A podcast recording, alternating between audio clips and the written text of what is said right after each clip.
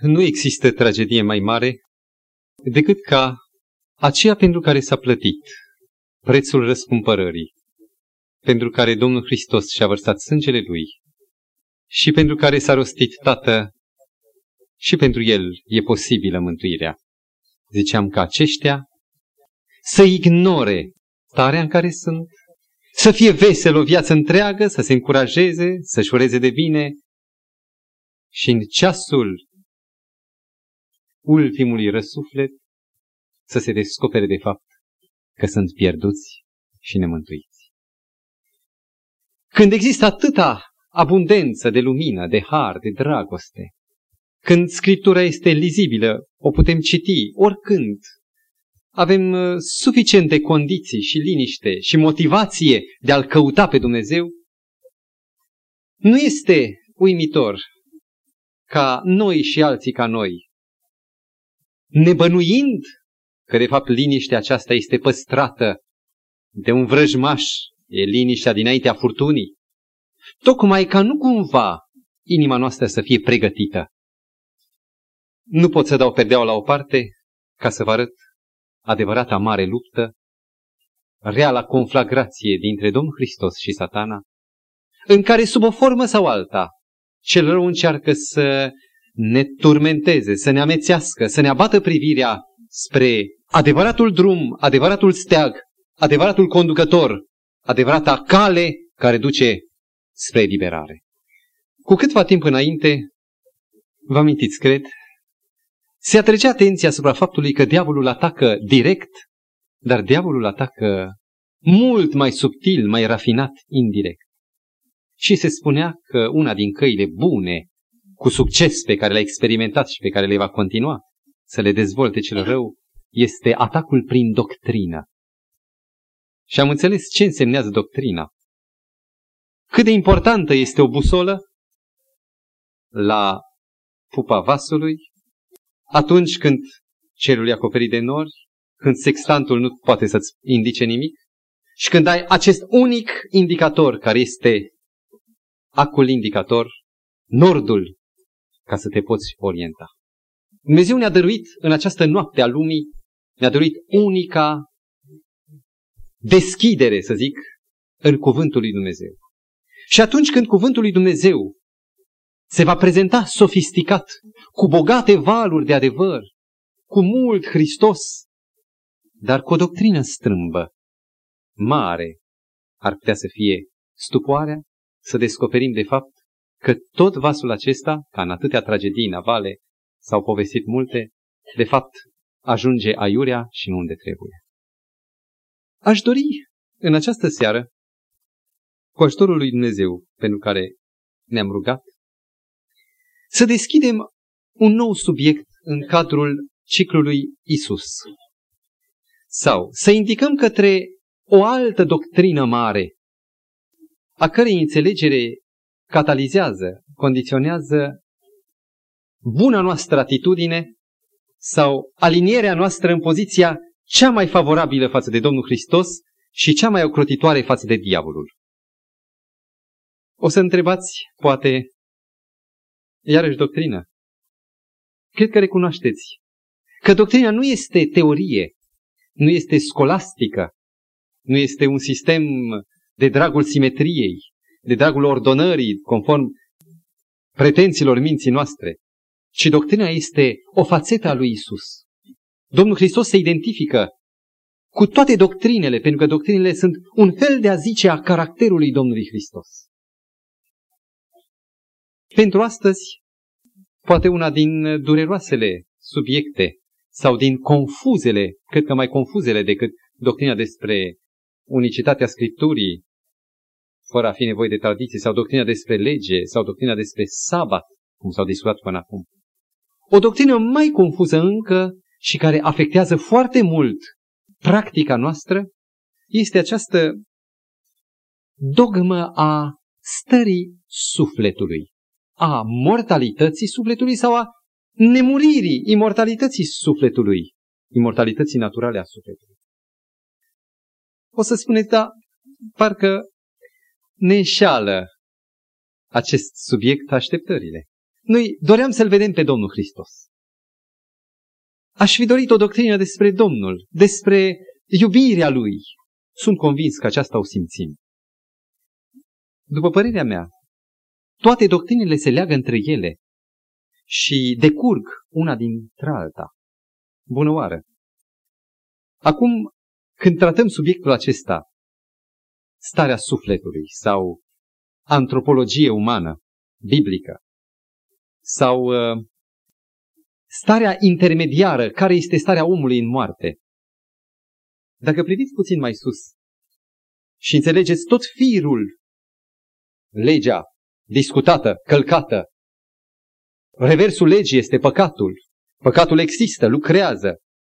Și efectul păcatului este moartea.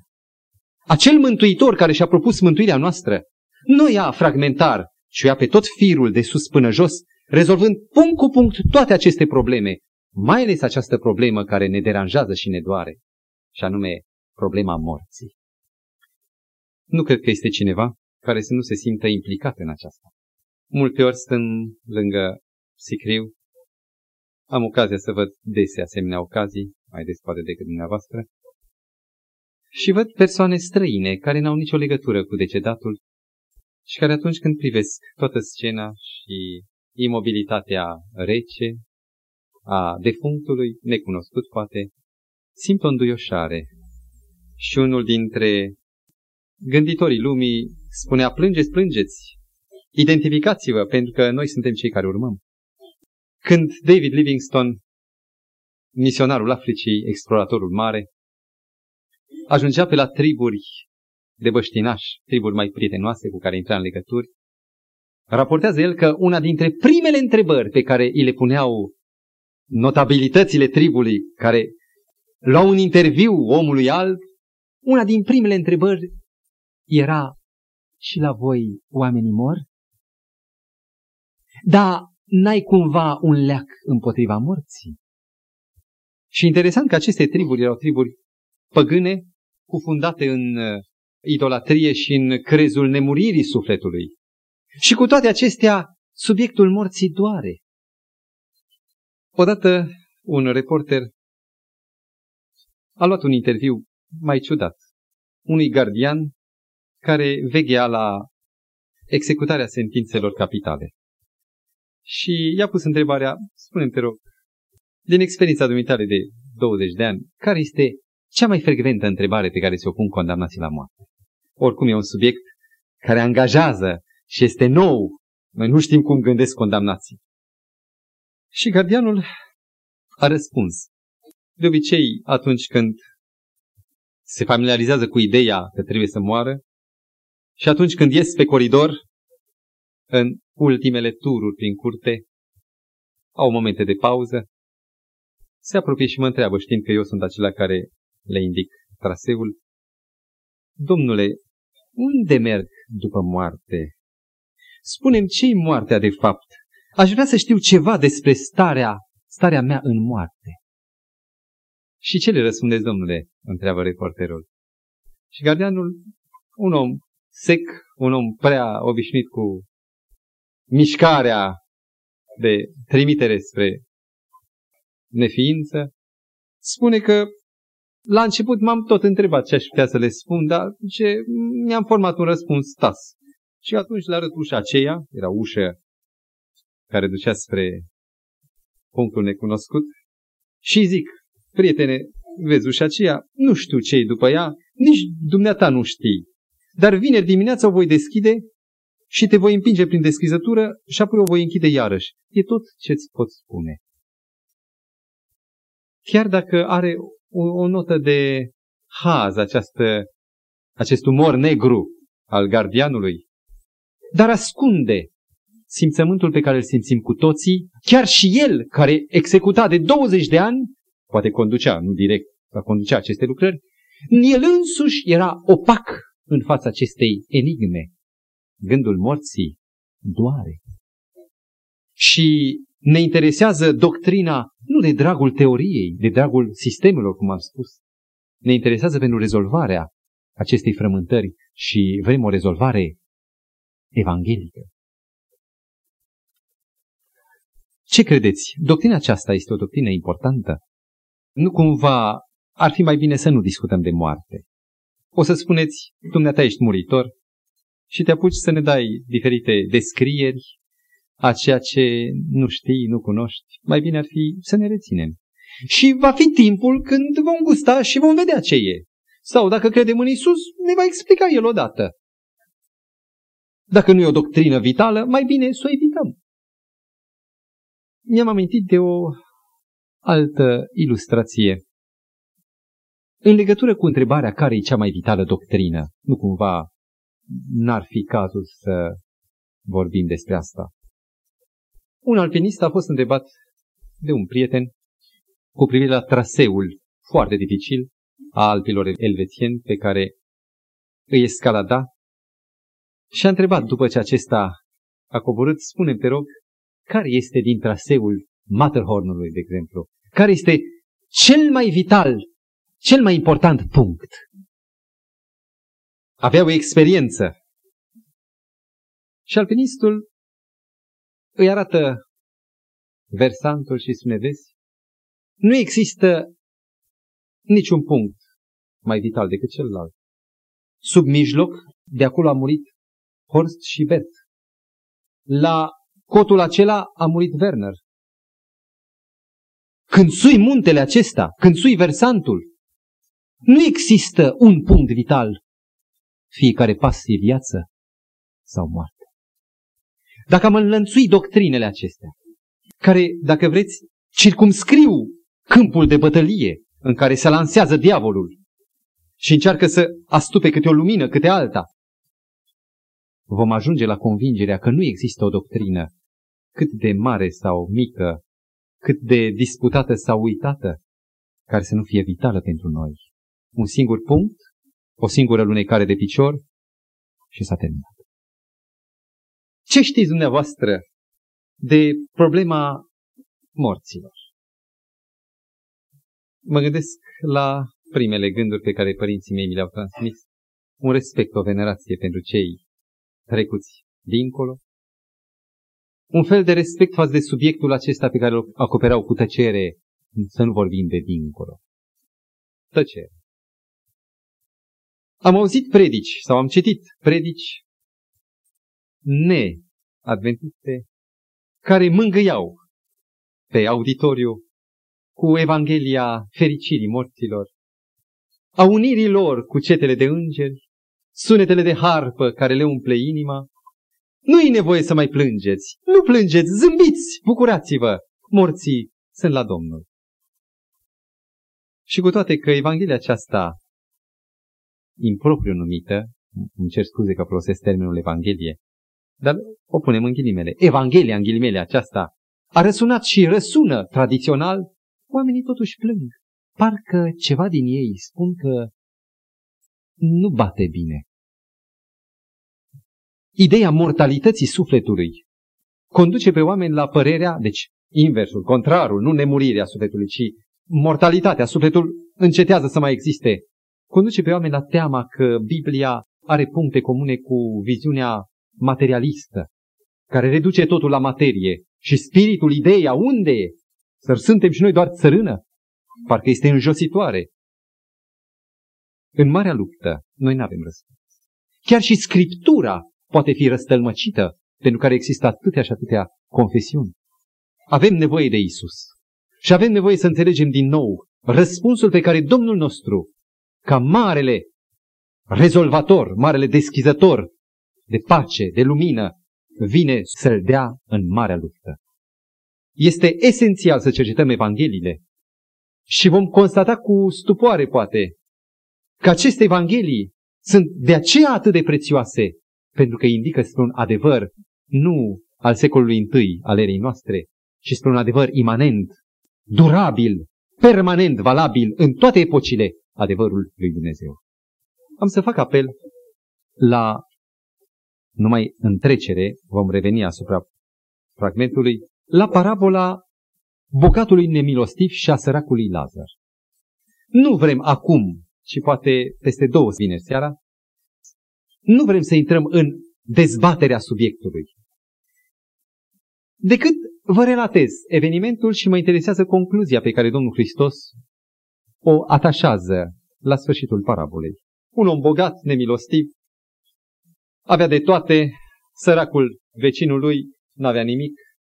Multe ori venea numai ca să miroase aburul de mâncare care ieșea din bucătăriile bogatului și nu primea nimic decât clasica coajă de pâine uscată. Domnul Hristos relatează mai departe pilda că la urmă săracul a murit și a fost dus de îngeri, chipurile în sânul lui Avram. Cu timpul moare și bogatul nemilostiv. Și acesta este dus, condus, nu dus de îngeri pe braț, condus în Hades. Și acolo, în văpaia focului, care prevestea focul veșnic, focul iadului, simțind căldura, dugoarea, intervine, pentru că vede la depărtare pe Abraham, la sânul căruia se afla Lazar. Zice, părinte Abrahame, rogute, trimite pe Lazar, cel de la colț, trimite-l pe Lazar să-și moaie de un apă și să îmi ude buza și limba că mă perpelez de pârjolul focului. Abraham spune, nu se poate, distanța e mare, nu se poate trece de colo dincolo. Da, măcar dacă nu pot să mă ajut pe mine, spune lui Lazar să învieze și să meargă la frații mei, să nu ajungă și ei în locul ăsta. Nu se poate, zice. Toate au o socoteală. Știți acum versetul 29, răspunsul lui Avram la cererea, înviază-l pe Lazar și trimite-l să ducă vestea nenorocirii fraților mei bogați și ei. Avram a răspuns, de fapt, Avram răspunde, Domnul Hristos spune cuvintele lui în gura lui Avram. Avram a răspuns, au pe Moise și pe proroci să asculte de ei. Nu, părinte Avram, a zis el, ci dacă se va duce la ei cineva din morți, se vor pocăi. Dovada învierii, o probă, o minune, îi va convinge. Și Avram i-a răspuns, dacă n-ascultă pe Moise și pe proroci, nu vor crede nici chiar dacă ar învia cineva din morți. Acest final mă interesează în mod special. Este răspunsul pe care, un răspuns fundamental, pe care îl dă Domnul Hristos la subiectul nemuririi, muririi, pocăinței, pedepsei, a învierii, a judecății și așa mai departe. Este un răspuns. Nu. Nu trimit pe nimeni. Ai pe Moise, ai pe proroci, caută și vei găsi. Este minunat cât de frumos. Domnul Hristos indică spre Vechiul Testament, spre Moise și spre proroci, arătând că răspunsul Noului Testament către care se îndreaptă multe speranțe se află de fapt unde? În Moise și în proroci. Noul Testament are un răspuns și acesta este doar răspunsul lui Moise și răspunsul prorocilor. Și poate că acest minunat răspuns al Domnului Hristos care leagă cele două într-o unică prezentare, într-o unitate indestructibilă, indică, zic, către două puncte pe care le luăm puțin în discuție. Întâi de toate că Dumnezeu are un adevăr imanent, cum spuneam, un adevăr valabil pentru toate vremurile, pentru toate epocile, nu numai pentru iudei, iar pentru noi are un alt adevăr. Este un singur adevăr.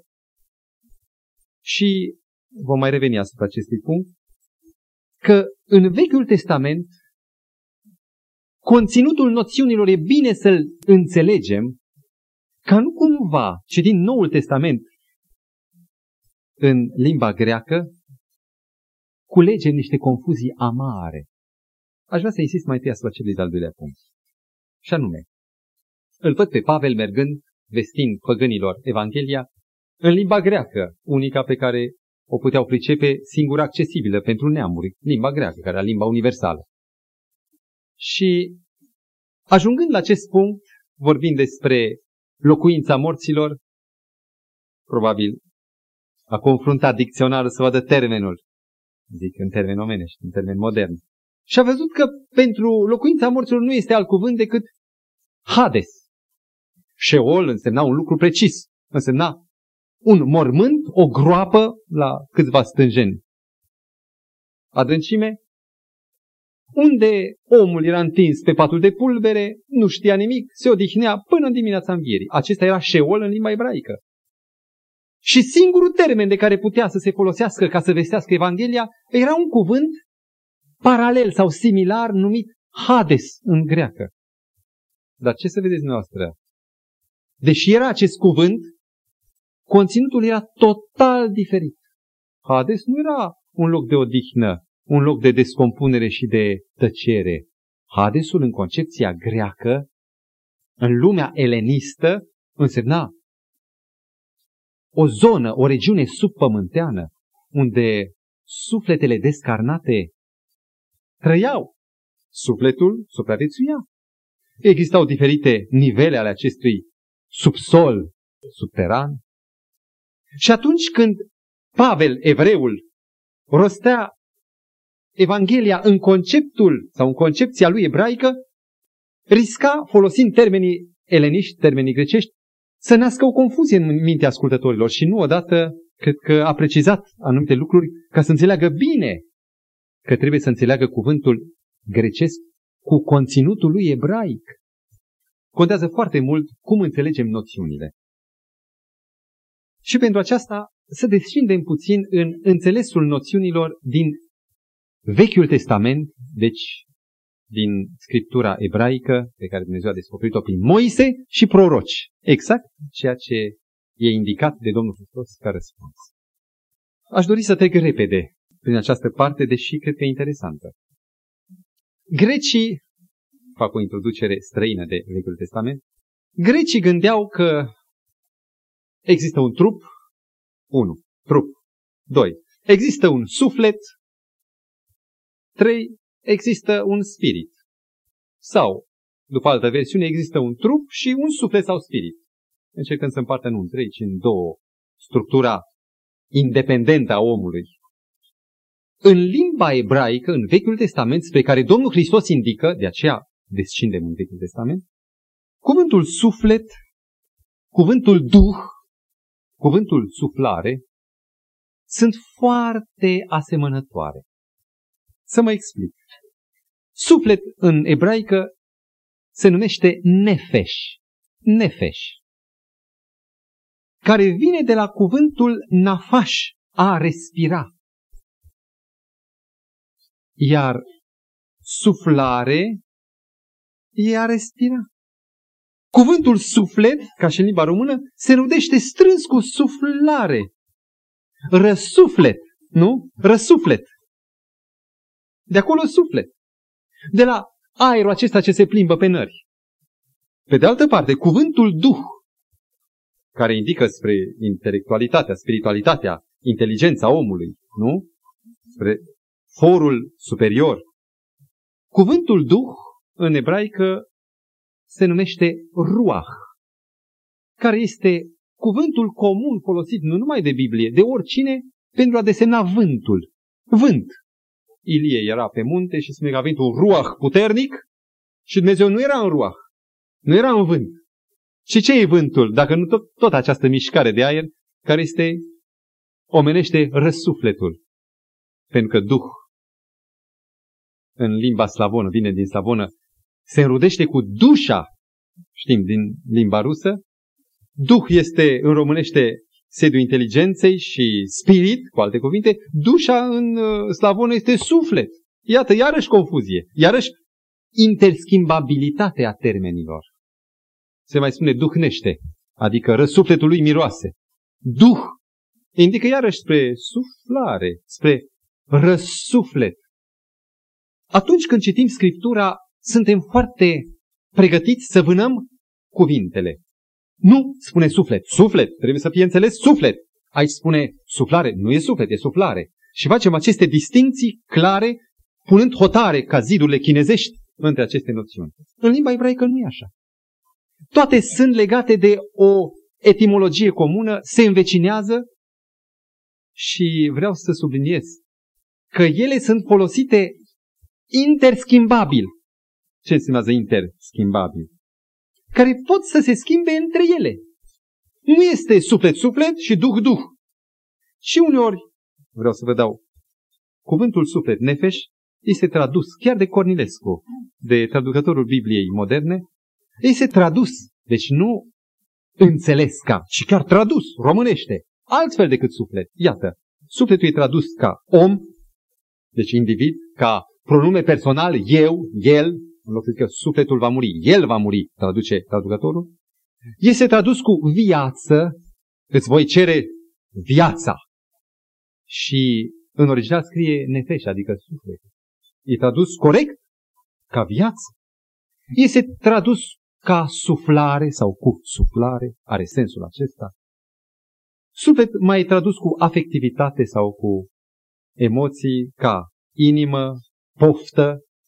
Imaginați să citeți un fragment unde spune am să-mi fac pofta și în original să scrie am să-mi fac nefeș. E tradus corect în sensul ideii, nu literal am să fac sufletul. Nu merge. Deci e tradus cu poftă, voie. N-am venit cu textele să vă obosesc. Cine vrea amănunte, îi le dau personal. Cadavru. Spune, dacă un om se atinge de un nefeș, va fi necurat până seara. Și nefeș înseamnă om mort sau cadavru. Suflet e tradus cu om mort, fără suflare. Interesant. Sau dobitoc, sau ființă animală. E nefeș. Pentru aceasta mi amintesc chiar acum de o trimitere în capitolul 7 cu 15. Au intrat în corabia lui Noe două câte două din orice făptură care, la noi zice, are suflare de viață. Un original spune, care este suflet viu. Deci, dobitoacele numite suflet viu. Iar în versetul 22, tot ce răsufla, tot ce avea suflare de duh de viață, iată și animalele au duh. Dar nu se referă la duh, etaj superior, ci duh de viață, indicând spre suflare, spre viață. Asta ca un text singular în această listă neindicată biblic în texte. În fine, sunt și alte sensuri pentru suflet. Iată cum se traduce suflare de traducătorul Cornilescu. Sunt pasaje în care suflarea este neșamah în limba uh, ebraică sau hevel. Acolo Abel l-a numit mama lui suflare. Văzând cât de rău e Cain, și-a luat nădejdea că mai are o izbândă și a spus suflare. Hevel. De acolo Abel. Deci suflare, neșamah sau hevel, e tradus cu suflet. Sunt interschimbabile. E tradus cu persoană. E tradus cu duh. Deci cu toate că e suflare, e tradus cu duh în Biblia care o avem noi. Sau alte sensuri. Iar cuvântul ruah, anume duh, e tradus cu vânt, deci vânt, apoi suflare, suflet, persoană, gând, are și sensul intelectual, dar nu numai acesta. Gând, aprindere, inimă și alte sensuri. Să nu ne mire că și în limba greacă există aceeași înrudire între termeni. De exemplu, pneuma, care este duh, este indicat spre duh, vine de la verbul pneo, înseamnă a sufla. În Ioan 3 cu 8, Domnul Hristos îi spunea lui Nicodim, vântul, numindu-l pneuma, pneuma, suflă, folosind verbul pneo, încotro vrea și auzi vuietul, dar nu știi de unde vine, nici încotro merge. Tot așa este cu oricine este născut din pneuma. Pneuma e folosit și ca vânt și ca Duh, Duh Sfânt în cazul acesta. Ce înțelegem din această labilitate a sensurilor, din această larghețe cu care ele pot să-și schimbe semnificația? Iată răspunsul.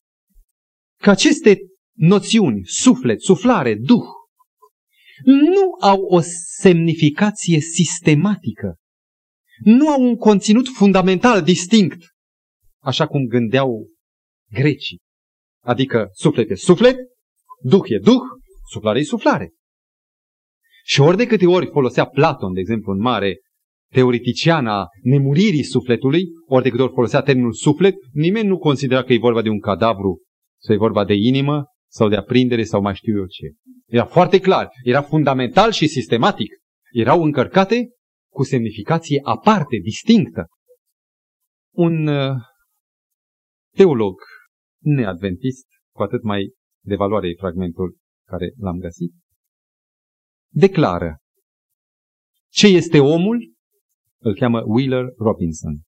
Ce este omul?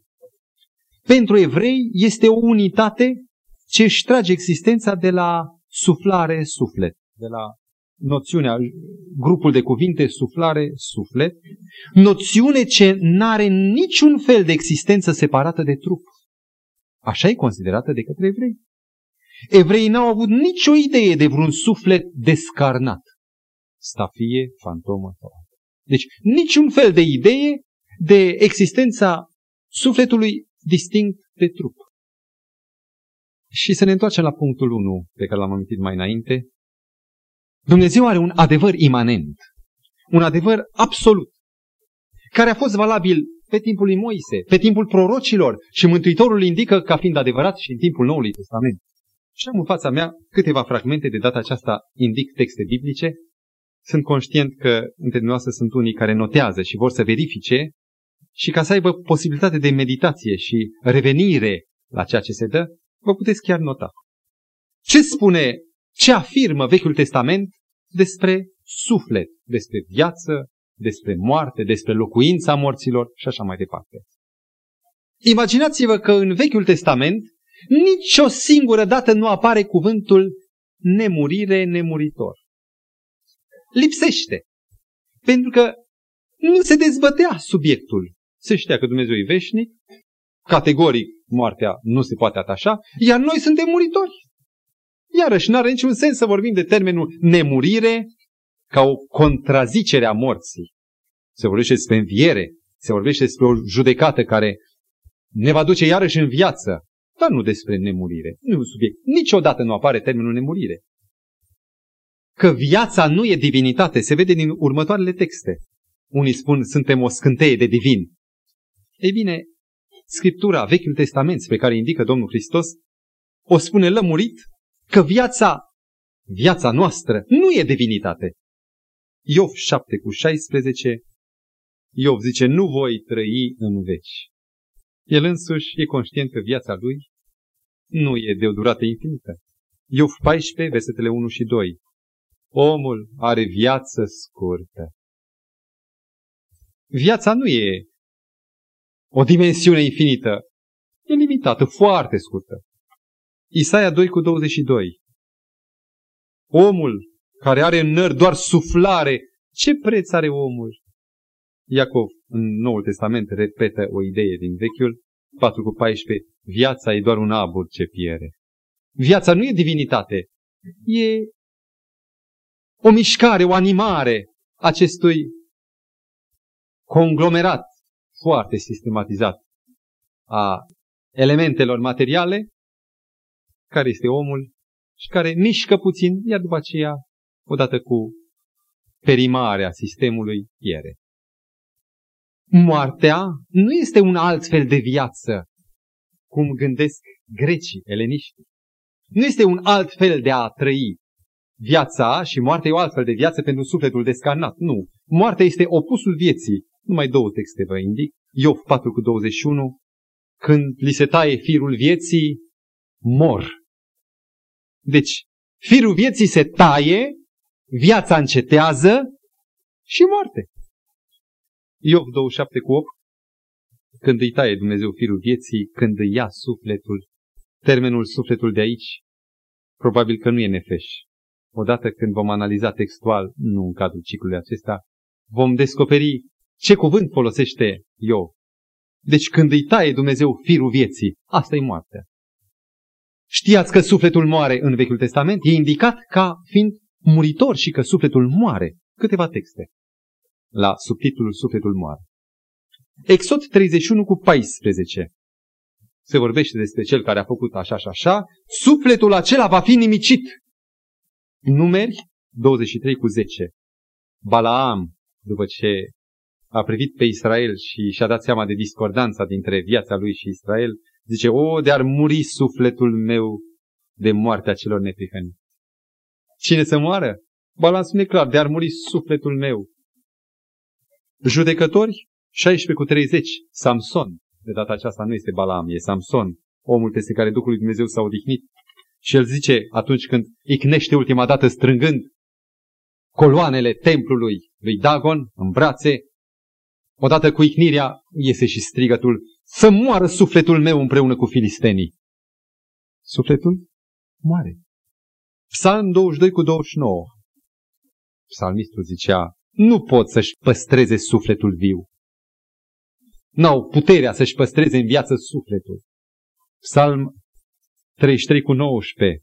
Vă dau doar ideea, nu tot versetul. Ca să-și scape sufletul de la moarte. Deci moartea care paște și sufletul. 66 cu 9, tot din psalm. Domnul ne-a păstrat sufletul cu viață. Isaia 10 cu 18. Va arde trup și suflet. Foarte interesant. Sfârșitul judecății lui Dumnezeu va nimici trup, va arde trup, sufletul nu, va arde, va fi nimicit trup și suflet. Și Ezechiel 18 cu 4, vreau să vă spun că sunt doar câteva din catalogul exhaustiv pe care îl am, ale acestor texte grupate pe tematici ca acestea, unde sunt o multitudine de texte. Ultimul text indicat la sufletul moare, Ezechiel 18 cu 4, sufletul care păcătuiește va muri. O spune limpede. Unde sunt morții? Cei credincioși care au murit. Domnul Hristos spunea, îl au pe Moise și prorocii. Dacă nu cred ce scrie acolo, nimic nu mai contează. N-are putere nimic să-i mai impresioneze. Ce spune Moise și prorocii despre morții neprihăniți? Sunt cumva în cer cu sfinții? Psalm 6 cu 5. Cel ce moare nu-și mai amintește de tine. Auziți?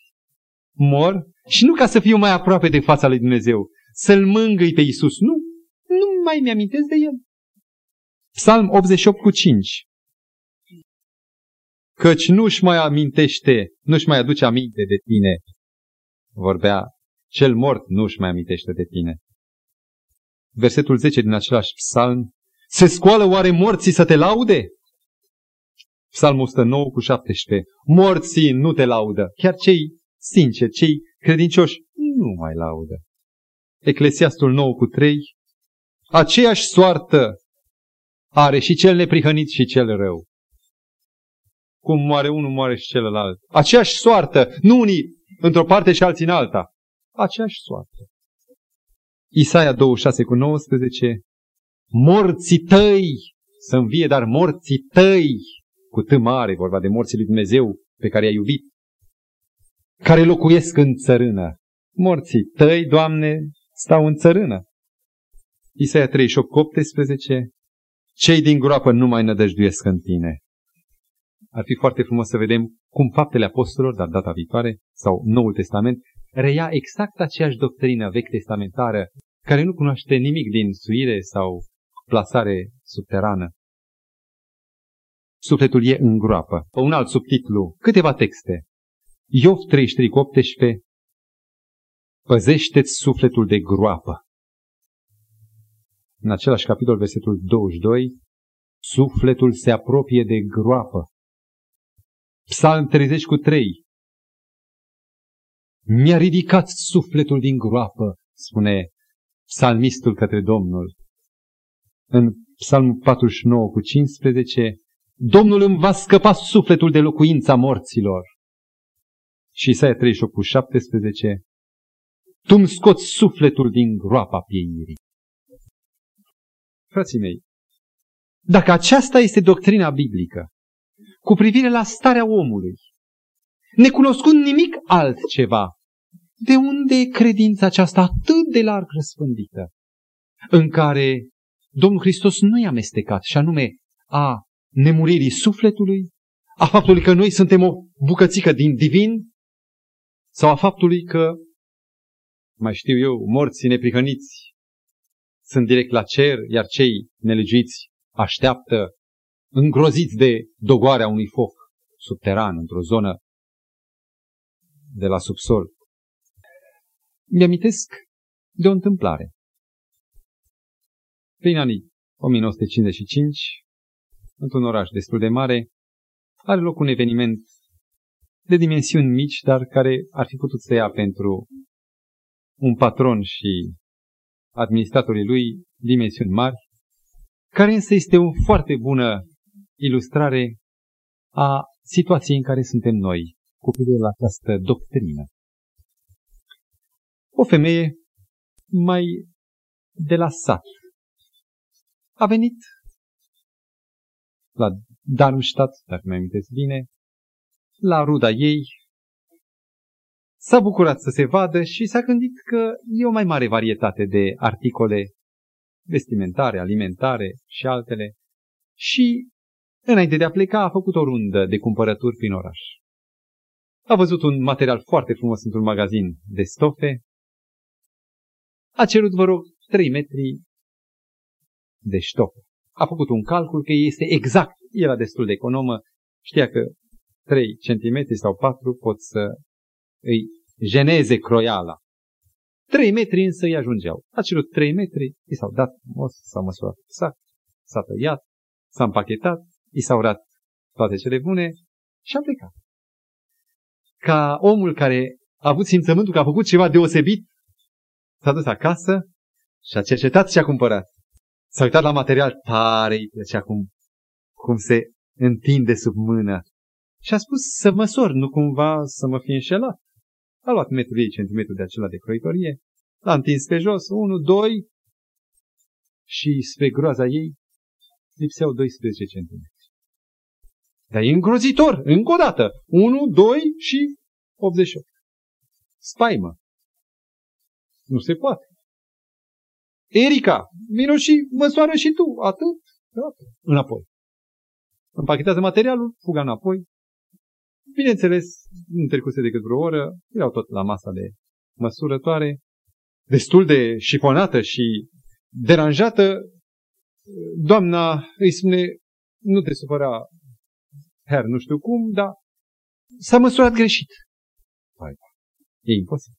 Totdeauna cunoscut ca oameni cinstiți. Vă rog, dacă vreți, luați metrul, măsurăm împreună. A întins frumos metrul, nu chiar întins materialul, a întins metru peste material, 1, 2, 3 și un centimetru. Adică se vedea că este măsurat bine. Vă dați seama jena și groaza acestei doamne, obrajii s-au făcut roșii, a început să bânguie, vă rog să mă iertați, dar zelul meu, știți, nu e nimic, nu nimic. Ne bucurăm că ați venit ca să nu aveți niciun dubiu. Și vă dați seama cât de alertată s-a dus înapoi, a întins din nou materialul, a luat din nou centimetrul, 1, 2 metri 88. A sunat la vecin, ai un metru, am, dă-l încoace. 1, 2, 88. La altul, ai un... A luat din nou materialul și măsurile acestea le-a luat și pe ele, s-a dus înapoi. De data aceasta s-a dus direct la responsabil. S-a zis, domnule responsabil, să știi că aici se întâmplă ceva necurat. Vai de mine. E imposibil. Iohan, îl cheamă pe altul, vine cu metru. Acela vine cu metrul lui, pune materialul 1, 2, 3 și 1 centimetru. Și atunci scot și ele. Uite, avem și noi. Vine patronul. Și vă dați seama, șocul, când erau toate măsurile de un metru de lemn, așa ca la magazin, întinse acolo pe teșghea vreo 10 bucăți, că erau destui vânzători, se confruntă cu metrul din comerț, nu corespunde. Erau 4 centimetri lipsă din toate măsurile de lemn și vă dați seama de ani de zile de când cumpărase patronul, noul patron, magazinul de la un altul, care dăduse faliment, probabil dintr-o pricină anumită, e limpede acum, au vândut ani de zile cu un metru fals, patronul era să cadă jos. Au dat afară pe administrator, pe cei care răspundeau de măsuri. Și explicația au publicat un ziar. Vă rugăm să ne iertați tuturor clienților care au cumpărat vreodată de la magazinul cu tare și fiul, numele Lui, să ne iertați pentru surpriza care noi înșine am avut-o când am cumpărat magazinul de la Răposatul. Așa? Am luat și metrul și n-am mai verificat, credeam că e bun. Aceștia suntem noi. Am măsurat cu metrul de căpătat, am tot folosit, l-au folosit și alții, avem nume bun, suntem creștini. Dar dacă așa am pomenit de la părinții noștri și de la pastorii noștri din vechime, de la conducătorii bisericilor, să zicem, de la învățătorul cel din tâi al confesiunii noastre. Cum o să fie altfel? Am luat metrul și nu l-am verificat, în timp ce etalonul e atât de la îndemâna noastră, surprinzător de aproape, de aceea este și mai surprinzător șocul.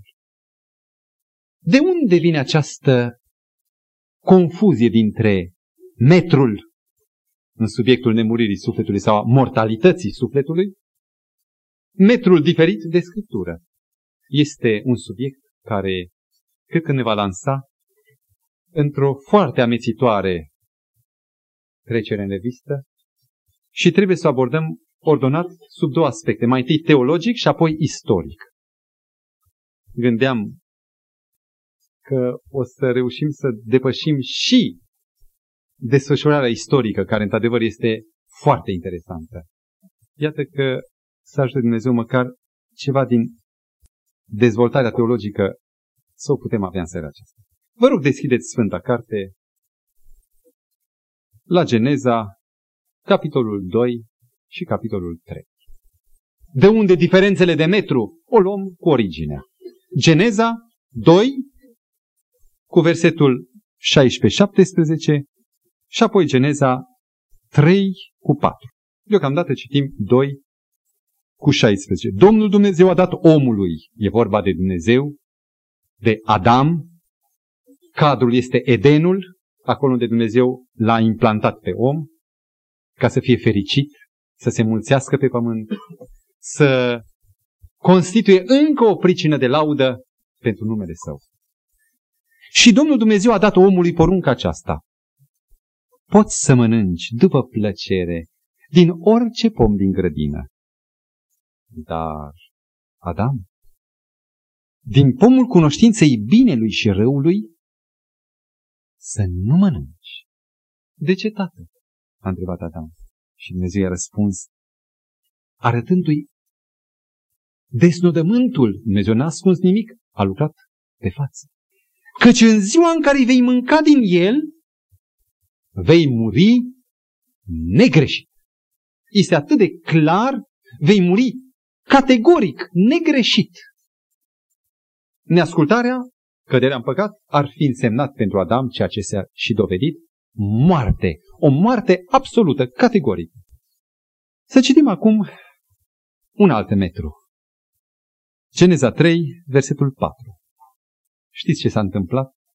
Vrăjmașul despre care l-a avertizat Dumnezeu pe Adam și pe Eva, deghizându-se sau folosind cea mai minunată făptură, șarpele, care l-a dat aceea, folosindu-l ca pe un medium. Știți noastră că un iscusit păpușar își vâră mâna într-o păpușă și face tot felul de figuri, mișcări cu capul, cu mâinile. Exact lucru care îl face orice demon folosindu-se de mediumii spiritiști. Și șarpele, o făptură, fără vină, fără implicație, dar devine un simbol prin aceasta, este folosit de diavolul ca un mijloc de deghizare, ca un medium. Și spune cuvântul că șarpele, de fapt, diavolul vorbea prin șarpe, un șarpe nu poate vorbi. Nici atunci, nici acum, nici oricând. E un dobitoc, un animal fără pricepere. Atunci șarpele a zis femeii, hotărât că nu veți muri. Și continuă versetul 5, dar Dumnezeu știe că în ziua când veți mânca din fructul oprit, vi se vor deschide ochii, veți fi ca Dumnezeu, cunoscând binele și rău. Dumnezeu spune, veți muri negreșit? Diavolul spune, ascultă la mine, hotărât că nu vei muri. Și acum analizăm puțin cele două sisteme care se nasc din metrul lui Dumnezeu, și anume Geneza 2, 16-17, și din metrul șarpelui. Luăm șarpele sau diavolul vorbind prin șapte. Dacă omul nu moare, atunci, indiferent de ascultare sau neascultare, de neprihănire sau păcat, înseamnă că sufletul lui e nemuritor. Deci omul, prima afirmație, omul este nemuritor. 1. 2.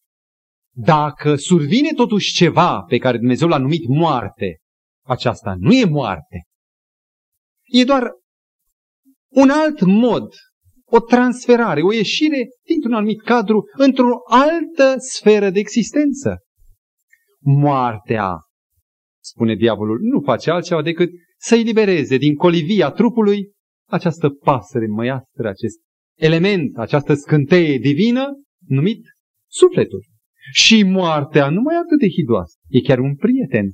Ce n-ați da ca să nu mai aveți foame? Să nu mai aveți senzația de frig? Sau durerea de cap pe care unul o aveți? Grijile pentru acest trup. Moartea, a doua afirmație, este un eliberator. Pe mormântul Iuliei Hașdeu din cimitirul Belu, tatăl dânsei, Bogdan Petricei, cu mare spiritist, recunoscut, care a scris și material spiritist bogat, a scris o carte Sic Cogito, în care exprima toate punctele fundamentale spiritiste.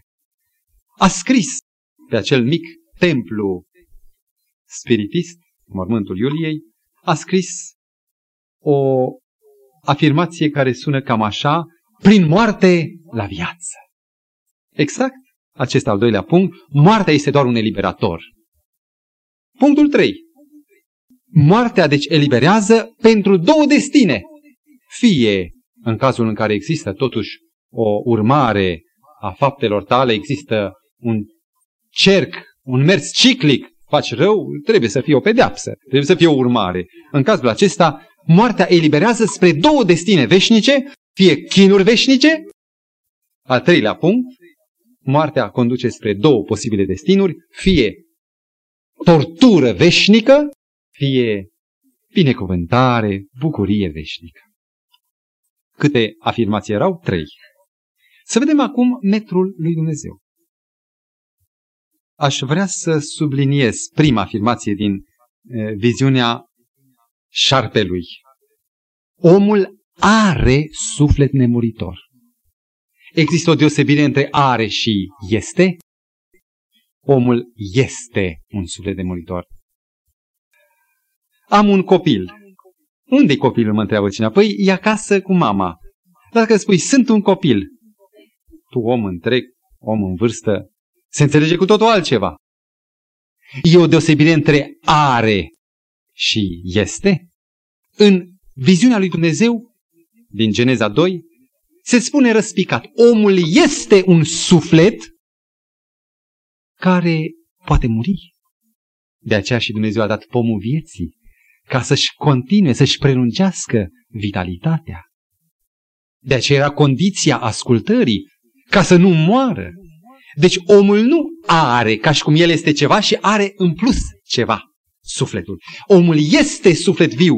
Citiți, vă rog, Geneza 2 cu 7, unde spune clar cum a fost alcătuit omul, și anume Dumnezeu a făcut pe om din țărna pământului, i-a suflat în suflare de viață și omul, predicatul este, s-a făcut sau a devenit, nu a căpătat ca să aibă, ci a devenit ca să devină, să fie un suflet viu. A devenit un suflet viu. Deci omul nu are, omul este un suflet, suflet viu acum, dar care e, în cazul neascultării, pasibil de moarte.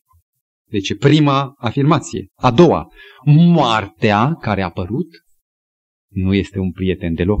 Este un dușman. I-a arătat cel mai mare vrăjmaș al omului este moartea.